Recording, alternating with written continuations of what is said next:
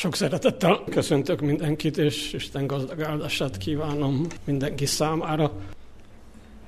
Miközben naponta átfutom a híreket, és próbálom a különböző ideológiák, politikai, jobbal, liberális, konzervatív, és sorolhatnám, és gazdasági oldalak, mozgalmak, melyek közül egyesek függetlennek és objektívnek apostrofálják magukat, az általuk erősen manipulált híreket, információkat értelmezni, és azok között eligazodni, egy dolog elég markánsan újra és újra felüti a fejét, amire újra és újra találkozok. És ez nem más, mint az, hogy évtizedes békésnek tűnő, legalábbis a nyugati világban ez volt a jellemző, Természetesen itt is voltak kivételek, különböző bűnözői csoportok és lecsúszott társadalmi csoportoktól messze állt a béke és az erőszakmentesség, de úgy általában társadalomban igen. Egy ilyen béké életgyakorlat után újra divatba jött az erőszak.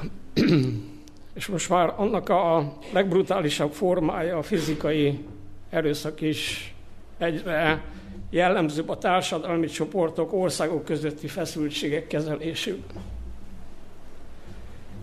Nem akarok konkrét eseményeket és történéseket úgy beazonosítani, mint eh, Jézus közeli eh, visszajövetelének a hírnökei, mert eh, annyiszor hiteltelenítettük a második advent felszabadító üzenetét ilyen beazonosítások által, amelyek később tévesnek bizonyultak. És nem akarom ezeket szaporítani. De egy tendencia azért látszik, hogy az emberiség, a társadalom egyre inkább egy eh, zsákutcába manőverezi magát.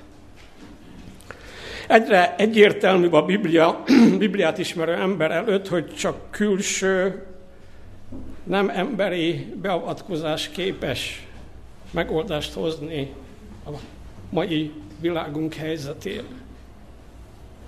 Hogy ez mikor történik meg pontosan? Itt sem szeretnék jóslatokba bocsátkozni, egy, kettő, öt, tíz év, vagy ennél is kevesebb, esetleg több. Nem az én tisztem megsatszolni annak ellenére sem, hogy nyitott szemmel próbálok járni a mindennapokban, és összevetni a körülöttem történő eseményeket az Isten szavával. Az én nagy kérdésem az, hogy ilyen körülmények között mi az én, a mi szerepünk.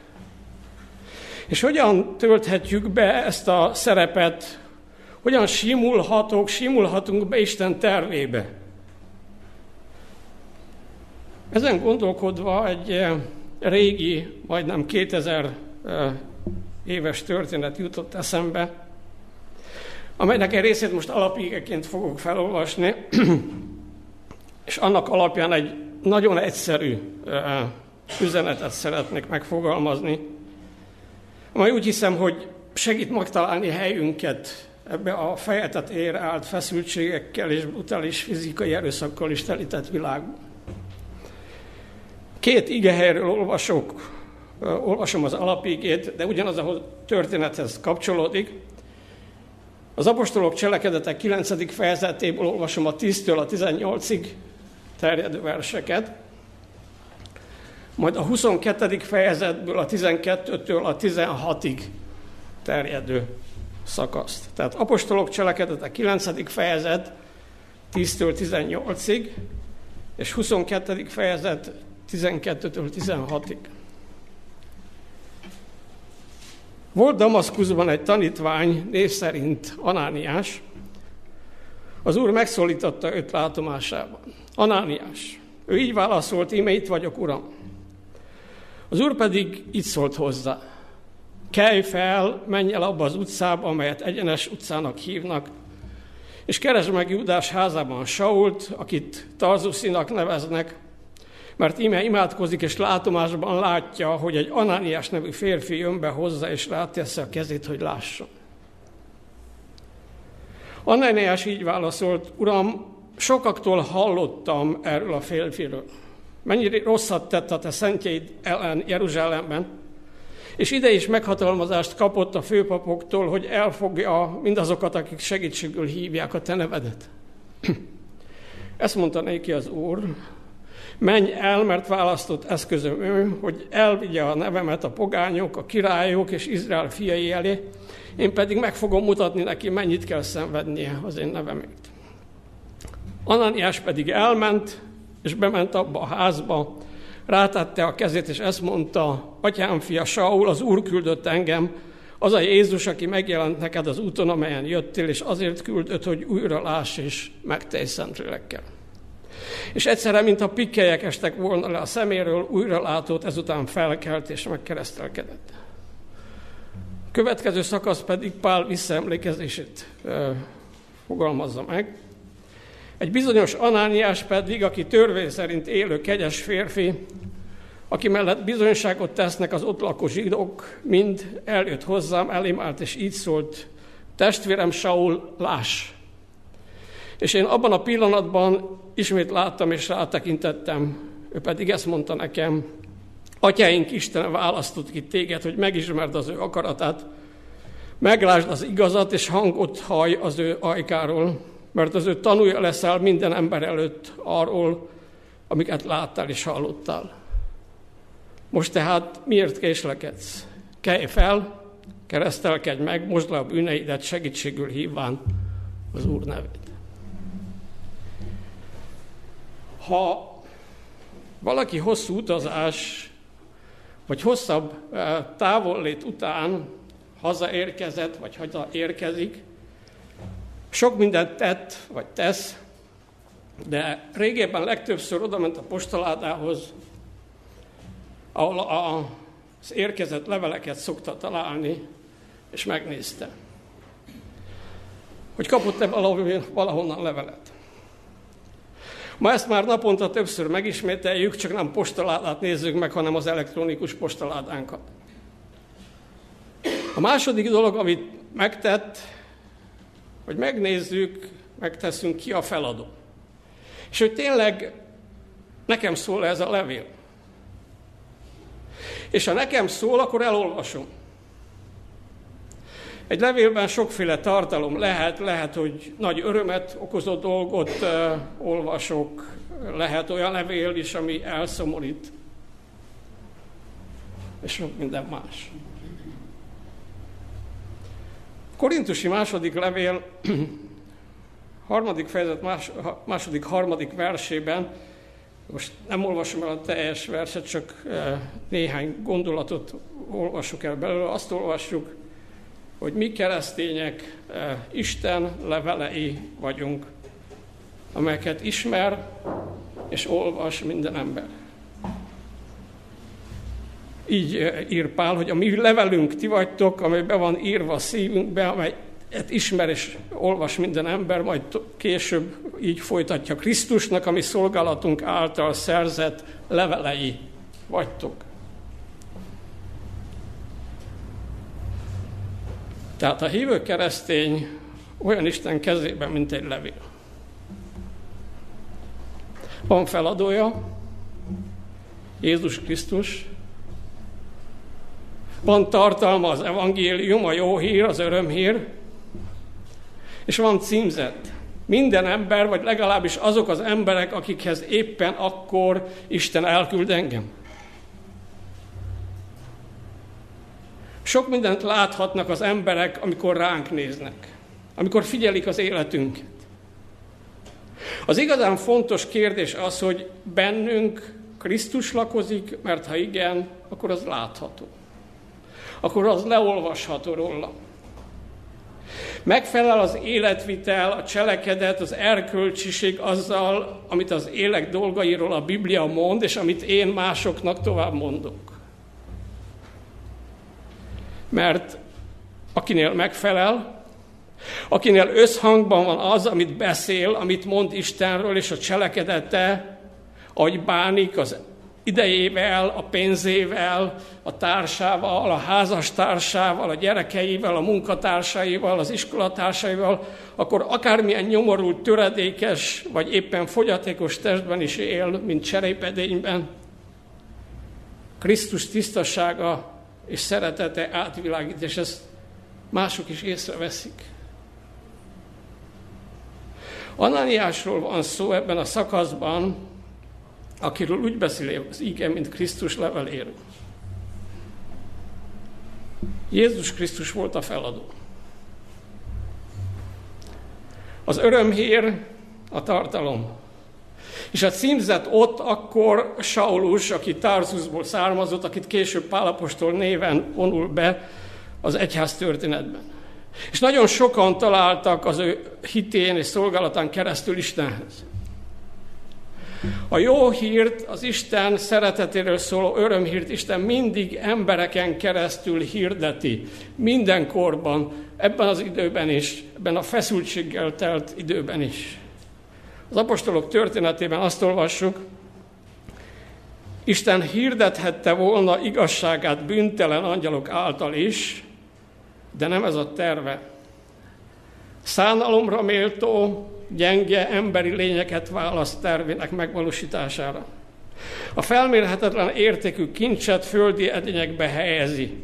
Áldásait embereken keresztül közvetíti a világnak, és ez te vagy, és én vagyok.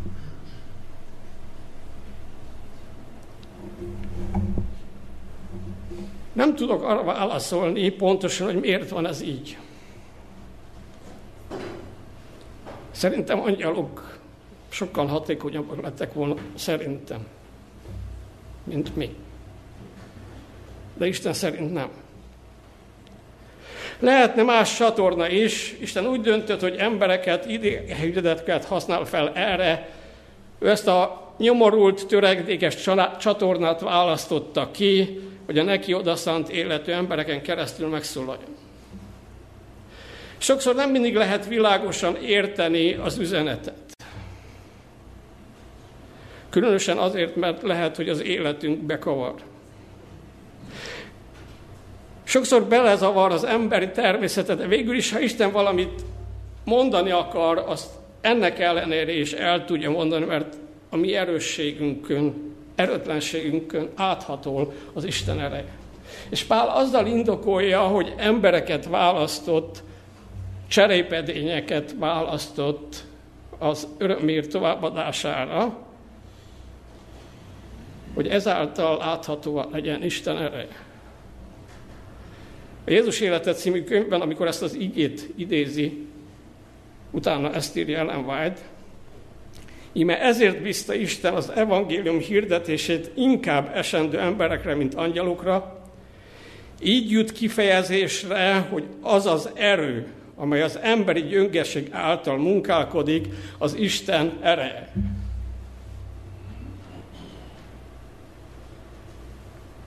Egy angyalon keresztül nem derül neki, hogy Isten ereje. De egy töredékes cserépedényen keresztül kiderül. Anániásról azt olvassuk, hogy ő is Istentől küldött ember volt. És az ő életében is, felhívásában, ahogy reagált először, abban is ott látjuk a töredékességet. Mindjárt visszatérek rá. Hogyan történt az, hogy Anániás Isten ember, Isten üzenetének a továbbvívőjé vált? Feltámadott Jézus, egészen közvetlen módon ezt mondja Anániásnak, mi szeretnénk, ha időnként így szólna hozzánk, nem? Valami miért most, mostani időben nem biztos, hogy így szól. Azt mondja, hogy kelj fel, menj el Damaszkuszba, az egyenes utcába. Ott találsz egy összetört embert, Saulust. Menj be Judes házába, és mondd neki a következőt. Mi derül ki ebből? Az derül ki ebből, hogy Isten beszél. Bármennyire nyilvánvaló, nem mindig, mindig uh, hiszük ezt el, és nem mindenki hiszi el. Azt mondja, hogy kelj fel, menj el Damaszkuszba, az egyenes utcába. Judás házába beszélő Istenünk van, aki kommunikál velünk aki megmondja pontosan Ananiásnak, hogy hova menjen. És ha figyelmesen, figyelmesek vagyunk, szerintem nekem és neked is. Beszél az Isten, kommunikál. Meg tudja pontosan mondani, mi az ő akarat, és ad erőt ahhoz, hogy aki az ő akaratát cselekedni akarja, az véghez tudja vinni. Így olvassuk, hogy Anániás felkelt és elindult, mert ő az első pillanattól kezdve hajlandó volt az Istennek engedelmeskedni. Azt, hogy Isten megszólítson és vezeshessen minket, annak az a feltétel, hogy az ember szíveben ott legyen a készség, a hajlandóság, az engedelmességre. Mert bízok benne, mert hálás vagyok neki, és azt teszem, amit ő mond. Még azt is megmondja, hogy Saulnak hívják az illetőt. Rá fogsz ismerni, mert vakon ül, megvakult, amikor találkozott velem, ott túl összeroskadva, menj oda, tedd a fejére a kezed, és látni fog, és szólítsd meg.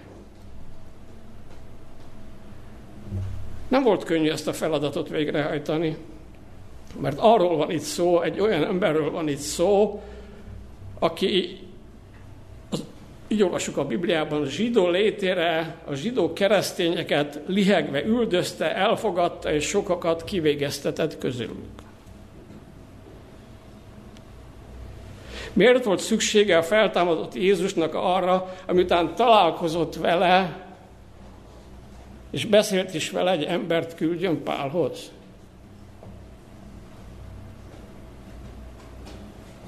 Szinte érthetetlen ez a parancs, amit Ananias kap. Azért, mert Jézus Pált a szolgálatába akarja állítani, és ehhez az integrációhoz könnyebb volt és egyszerűbb volt egy embert felhasználni, aki beszél Saullal, és nem tudom, megfigyeltétek, testvérének nevezi. A gyilkost.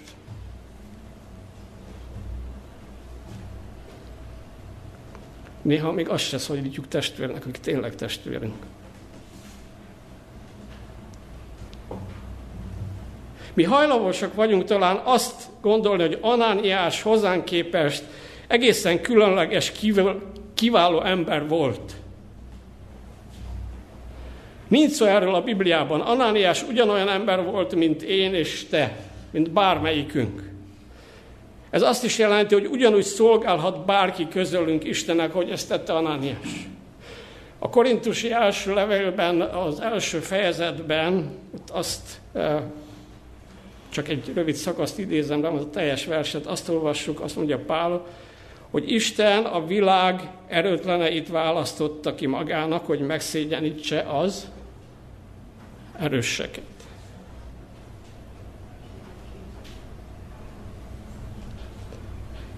Maradj, merj maradni erőtelen.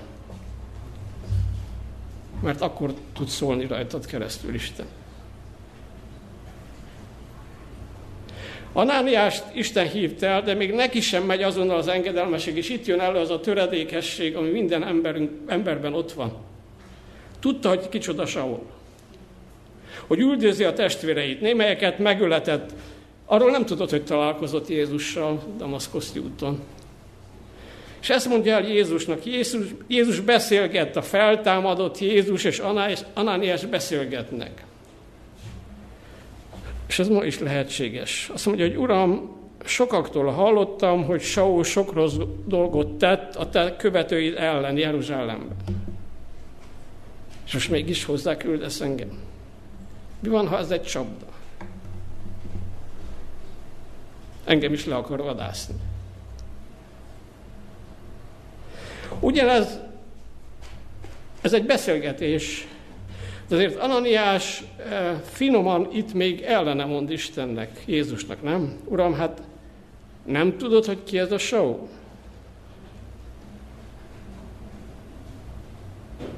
Hát csak tudja Isten, nem? Meg azt is tudja, hogy kicsoda Anániás. Ezért küldi Anániás Saulhoz, mert tudja, hogy ki mind a kettőről minket is ismer. Nem kell az Istent kioktatni, ismeri a múltunkat, tudja, hogy a jelenben most éppen mit csinálunk, hogyan gondolkodunk felőle. Szeretne megszólítani minket, vezetni folyamatosan újra és újra, és levélként elküldeni másokhoz. Minket vajon küldhet-e oda, ahova akar? Érthető Anániás félelme, de Jézus meggyőzőjét, és akkor már Anániás engedelmes és indul. Olyan hihetetlennek tartja ezt a feladatot, de mégis elindul, mert tudja, hogy Jézus Krisztus a mindenható Isten sohasem nem téved. Soha nem mond nekünk olyat, amit nem teljesíthető. Pedig időnként így viszonyulunk bizonyos feladatokhoz. Nem kíván tőlünk lehetetlen dolgokat Isten. Csak mi hisszük azt. Csak azt mondja, hogy járjunk vele. Akkor lesz olyan az élet, amit, amit érdemes, értelmes és érdemes élni. Gazdag és Isten előtt kedves, ami meggazdagít minket és meggazdagít másokat is.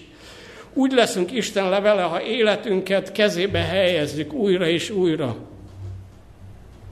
Ananiásnál a felkeléssel nem is volt baj, ő felkelt, elindult volna, de volt egy pici félelem a szívében. Ezt megbeszéli Jézussal, és Jézus meggyőzi őt. Vajon mi engedjük-e azt, hogy meggyőzzön minket az Isten? És vele beszéljük meg az ilyen kérdéseket.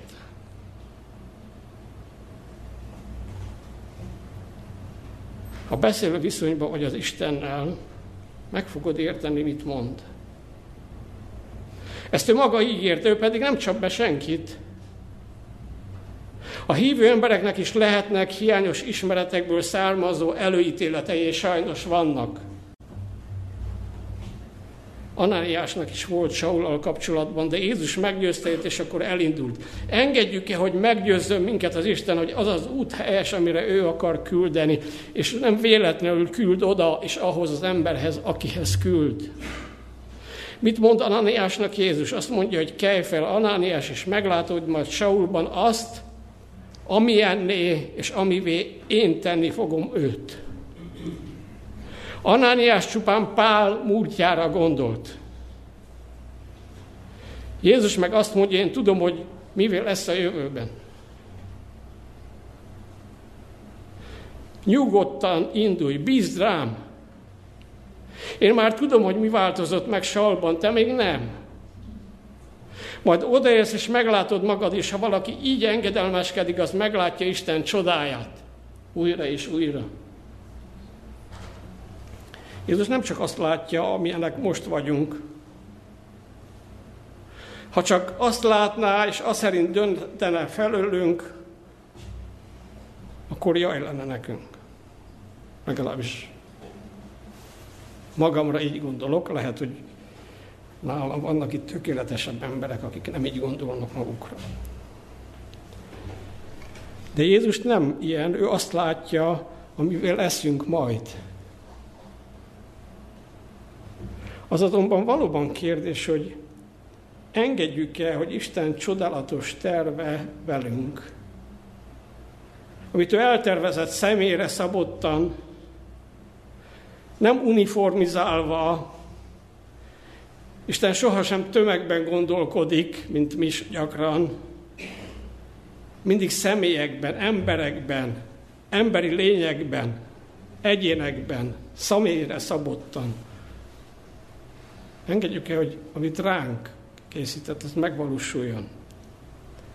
Annyira megfertőzte a McDonald's kultúra az keresztények fejét is, hogy azt gondoljuk, hogy mi uniform, egyformák vagyunk, és mindenkinek egyformán ugyanazt fogja mondani Isten. Táplálkozási tanácsokban is mindenkinek ugyanazt javasoljuk, pedig Ellen White azt írja, hogy ami egyiknek méreg, a másiknak orvosság, Szeretünk standardizálni, dobozokba rakni. Isten nem ilyen. Mi volt az üzenet, amit Ananiás vitt? Azt mondja az első, ismer meg Isten akaratát, és cselekedd azt. Ez számunkra is üzenet és kérés. Ismerd meg Isten akaratát, és kezd el azt cselekedni. Anániás nem vallásos ember volt. Nem jó adventista volt. Hanem ő hívő ember volt, akinek az élete átadott élet volt. Nem gyakorolta a vallását,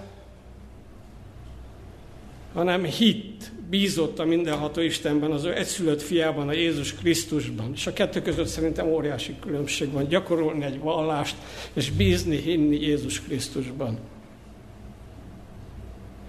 A másik üzen, második üzenet az volt, hogy Pál, így van a, az eredeti szövegben, és, és így van azokban fordításban is, amit olvastam, hogy lásd meg az igazat.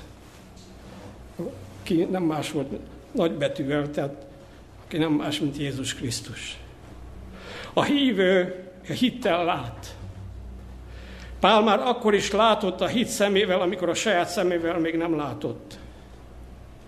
Azután, hogy Ananiás a kezét a fejére tette, visszajött Pál látása, de a hit szemével már akkor is látta Jézust.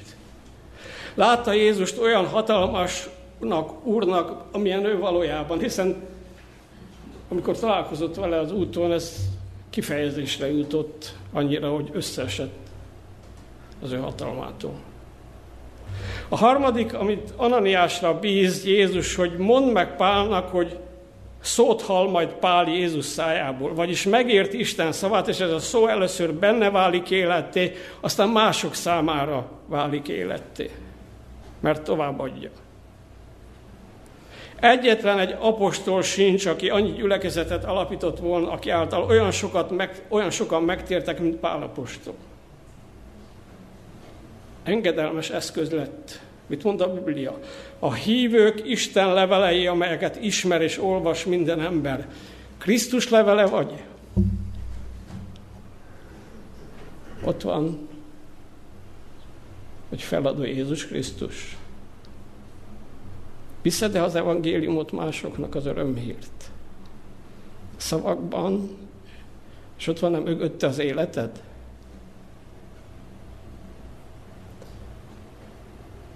Bennünk van-e az a tartalom, aminek lennie kell az evangélium? Maga az élő Jézus Krisztus. Negyedik Pál találkozott Jézussal, és a üzenete Pálnak az, hogy mert az ő tanúja leszel minden ember előtt arról, amiket láttál és hallottál. Nem amiket tanultál, amiket láttál és hallottál. Pál egy nagyon jól képzett ember volt. És a jól képzettsége mire volt elég? Hogy gyilkoljon.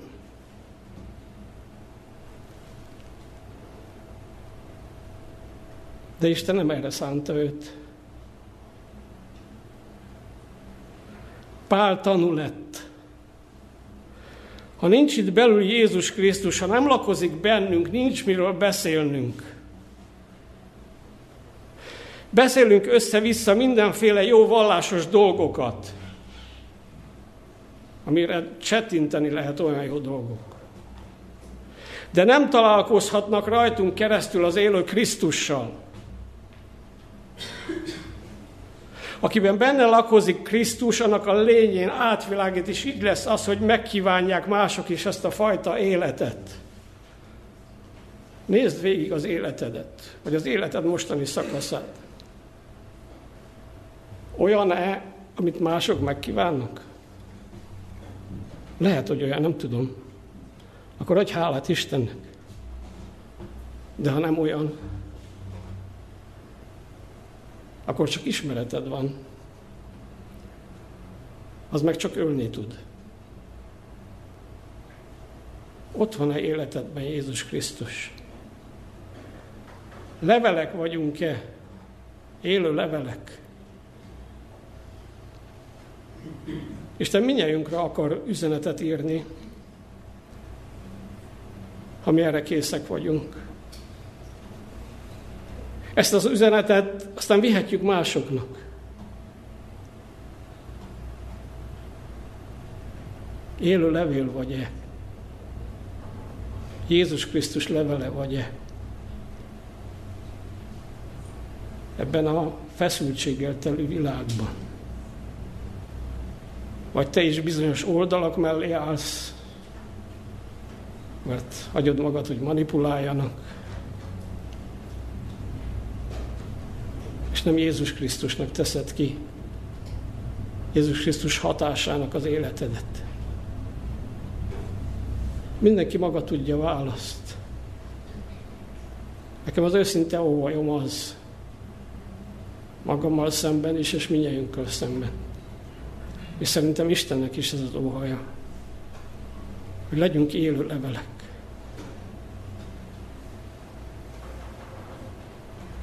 Akiket Jézus adott fel. Akik továbbadják az örömhírt, az evangéliumot. Amen. Menje, jó atyánk, teremtő és megváltó Istenünk. Most is itt állunk előtted, és most is hálások vagyunk te neked. Hálások azért, hogy gyenge, cserépedény mi voltunk ellenére megkerestél, kiválasztottál, és megcímeztél minket hogy Jézus Krisztus a feladó. Köszönjük, hogy azt akarod, hogy élő levelek legyünk a környezetünkben, a társadalomban, a munkahelyünkön, ott, ahol élünk. Az emberek egyre jobban megismerjék a te szeretetedet rajtunk keresztül. Ebben a fészjós világban, ahol erőszak erőszakot követ, ahol nehézségek, gondok vannak amelyek ezt a kevés szépséget, jót eltakarják. Urunk, az az őszinte óhajunk egyen-egyenként hiszem, hogy ez az. Tégy élő levelekkel minket, akiken keresztül megnyilvánul az örömhír, az evangélium, a megoldás. És ad, hogy amit mondunk, amögött ott legyen a mi életünk. Tudjuk, hogy mindaz, amit teszünk, ahogy élünk, az töredékes, de ezen a töredékesen keresztül, ezen az agyagedégyen keresztül átvilágít Jézus Krisztus ereje és a te hatalmad. És hát, hogy ezt ne akadályozzuk. Hát, hogy igazi eszködeid legyünk. És kérünk téged, hát, hogy minél hamarabb beteljesedjen a te ígéreted. Hogy szemtől szembe láthassunk téged. És azok is, akiknek bemutatjuk a te szeretetedet. Láthassunk téged, és veled élhessünk egy öröki valóságon át. Köszönjük ezt neked, atyánk. Amen.